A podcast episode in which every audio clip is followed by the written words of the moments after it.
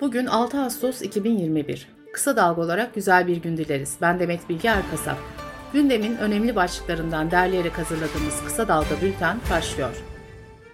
Türkiye'nin çeşitli bölgelerinde 28 Temmuz'da başlayan orman yangınları 9. günü geride bıraktı. Bültenimiz yayına hazırlanırken 5 ilde 12 yangın devam ediyordu. Ankara Cumhuriyet Başsavcılığı orman yangınları ile ilgili sosyal medya paylaşımlarına soruşturma başlattı. Başsavcılık 3 milyondan fazla paylaşımın yapıldığı Help Turkey tweetlerini de soruşturma kapsamına aldı. Açıklamaya göre soruşturmalar, kamu görevlisine hakaret, cumhurbaşkanına hakaret, Türkiye Cumhuriyeti Devleti ve hükümetini aşağılama, halk arasında korku ve panik yaratma, toplumun belli bir kesimini diğer bir kesimi aleyhine kim ve düşmanlığa tahrik etme gibi suçlamalarla yürütülüyor. CHP Grup Başkan Vekili Engin Özkoç, Ankara Cumhuriyet Başsavcılığı'nın soruşturmasına tepki gösterdi. Özkoç, bu cadı avında vatansever masum bir vatandaşımızın canı yanarsa CHP sonuna kadar avukatıdır dedi. Emniyet Genel Müdürlüğü Siber Suçlarla Mücadele Daire Başkanlığı, sosyal medyada yakın tarihte açılan ve birkaç paylaşım olan hesaplara şüpheyle yaklaşılması gerektiği uyarısında bulundu. Cumhurbaşkanı Erdoğan önceki akşam katıldığı yayında yerleşim yerlerindeki yangınların sorumluluğu büyükşehir belediyelerine aittir dedi. Erdoğan'ın bu sözleri yetki tartışması başlattı. CHP yerel yönetimlerden sorumlu Genel Başkan Yardımcısı Seyit Torun, kanuna göre orman yangınlarından Orman Genel Müdürlüğü'nün sorumlu olduğunu söyledi. Torun, kuyruğunuz her sıkıştığında belediyelere suç atmaktan bıkmadınız diye tepki gösterdi. Memleket Partisi Genel Başkanı Muharrem İnce de Twitter'da sorumluluktan kaçamazsın Erdoğan.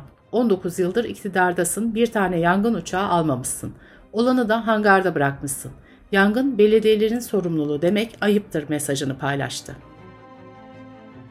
Türk Hava Kurumu Kayyum Heyeti Başkanı Cenap Aşçı, hangarlarda bekletilen kuruma ait yangın söndürme uçaklarına ilişkin açıklama yaptı.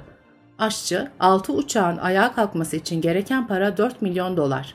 Bu parayı herkes verebilir. Hatta yardım kampanyası bile düzenlenebilir. Bunun için kimsenin beklemesine gerek yok dedi.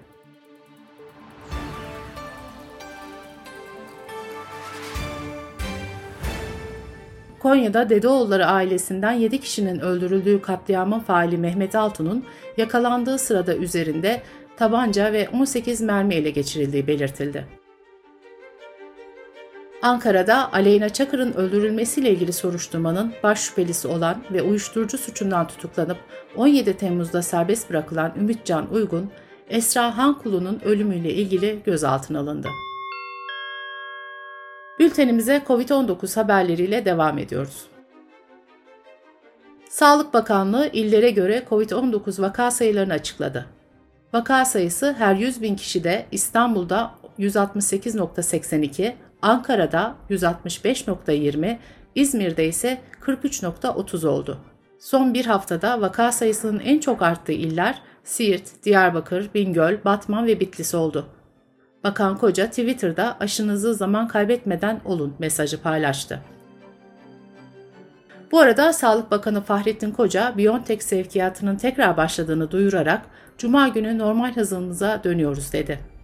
Bakan Koca, Hürriyet gazetesi yazarı Abdülkadir Selvi'ye yaptığı açıklamada ise aşı olmadan uçağa otobüse bineceklerden, sinemaya, tiyatroya gideceklerden PCR testi istenebileceğini söyledi. Türkiye Kahveciler, Kıraathaneciler ve Büfeciler Federasyonu ülke genelinde iki doz aşısını olmayanları kahvehanelere almama kararı aldı. Samsun Su Ürünleri Kooperatifler Birliği ise koronavirüs aşısı olmayan balıkçıların denize açılmasını yasakladı. Ordu Üniversitesi Eğitim Araştırma Hastanesi Aile Hekimliği Anabilim Dalı Başkanı Profesör Doktor Özgür Engin Yurt, hastaneye yatanların aşısız gençler olduğunu söyledi. Engin Yurt, artık zamanımız kalmadı. Sıcak havalardan sonra soğuk havalar gelecek ve aşı olmayanlar dördüncü dalgaya neden olacaklar uyarısında bulundu.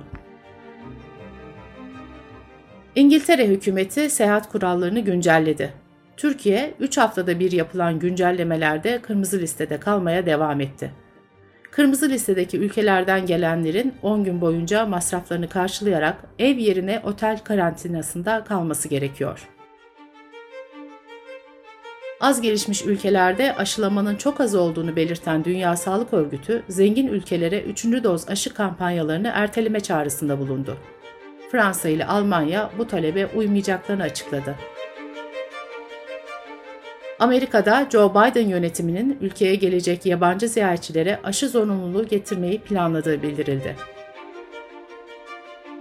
Koronavirüsün çok daha bulaşıcı olan delta varyantının düşük aşılama oranlarına sahip ülkeleri tehdit ettiği bir ortamda dünya genelinde COVID-19 vaka sayısı 200 milyonu aştı. Sırada ekonomi haberleri var. Bağımsız ekonomistlerin oluşturduğu enflasyon araştırma grubuna göre enflasyon Temmuz ayında %4.89 oranında arttı. TÜİK bu oranı 1.80 olarak açıklamıştı. Cumhurbaşkanı Erdoğan'ın imzasıyla Ankara, Konya, Gaziantep, Karabük ve Hatay'daki bazı taşınmazlar enerji nakil hattı için acele kamulaştırıldı. Efes grubu bira fiyatlarına zam yaptı. Buna göre depozitolu tombul şişe Efes Pilsen 14.50 lira olurken en ucuz Efes grubu birası varım ise 11.50 liraya yükseldi. Dış politika ve dünyadan gelişmelerle devam ediyoruz. ABD Dışişleri Bakanlığı Sözcüsü Ned Price, Afgan mültecileri Türkiye dahil belirli bir ülkeye yönlendirmediklerini söyledi. Price, Afganların Türkiye'ye gitme ihtimaliyle ilgili açıklamaların neden olduğu endişelerden üzüntü duyuyoruz dedi. İtalya'da Lazio bölgesinin sağlık sistemine düzenlenen siber saldırı ile ilgili soruşturmaya ABD ve Avrupa Birliği'nin güvenlik birimleri de katıldı. İtalya basınına göre siber korsanlar bir çalışanın çocuğunun kullandığı bilgisayarla sisteme sızdı. Uzmanlar evden çalışmanın siber saldırılara karşı güvenlik açığını artırdığını belirtti. Yunanistan'da hafta başında başlayan orman yangınları bazı bölgelerde tehlikeli bir şekilde devam ediyor. Atina yakınlarındaki ormanlık alanları kasıp kavuran yangın, Mora Yarımadası'nda antik dönemde olimpiyatların yapıldığı arkeoloji alanını tehdit ediyor. Ülkede yangın söndürme çalışmalarına ordunun da katılacağı açıklandı. İsrail ordusu Lübnan'ın güneyindeki bazı noktalara hava saldırısı düzenledi.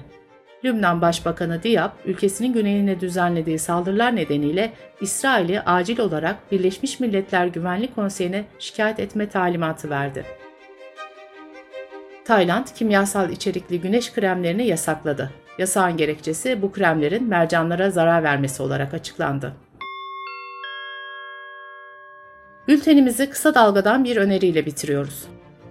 Türkiye, orman yangınları ve sıcaklarla boğuşurken iklim krizi yeniden gündemde.